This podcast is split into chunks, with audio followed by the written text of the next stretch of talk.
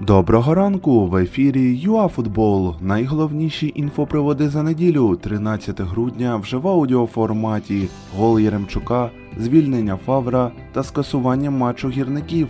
Поїхали! Поєдинок Інгулець-Шахтар не відбувся. Причина – жахливий газон у Кропивницькому. Погода погіршилася, а про підігрів ніхто й не подумав. Ну що ж, тепер доля зустрічі у руках КДК. Також зазначимо, що Десна обіграла Маріуполь і буде зимувати на 3-й позиції. І з аналогічним рахунком Зоря здолала Олександрію. Малиновський та Яремчук забивають за свої клуби і допомагають їм перемогти. Руслан вийшов із перших хвилин у матчі з Фіорентиною і на початку другого тайму подвоїв перевагу Аталанти ударом зі штрафного. У свою чергу Роман забив вирішальний гол у ворота Сентрюйдена під завісу поєдинку. У Німеччині Байер скористався двома мировими Баварії. Аптекарі розгромили Хофенхайм 4-1 і тепер на один пункт випереджають команду Фліка.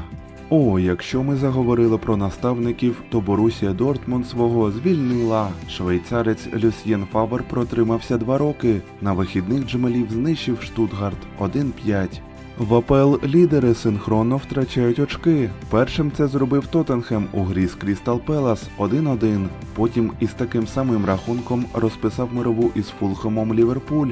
Челсі програв Евертону, Арсенал поступився Бернлі, зате Лестер розбив Брайтон. У Ла Лізі Барселона скромно перемагає. Били каталонці по воротах Леванте, а відзначитися вдалося лише раз Ліонелю Мессі.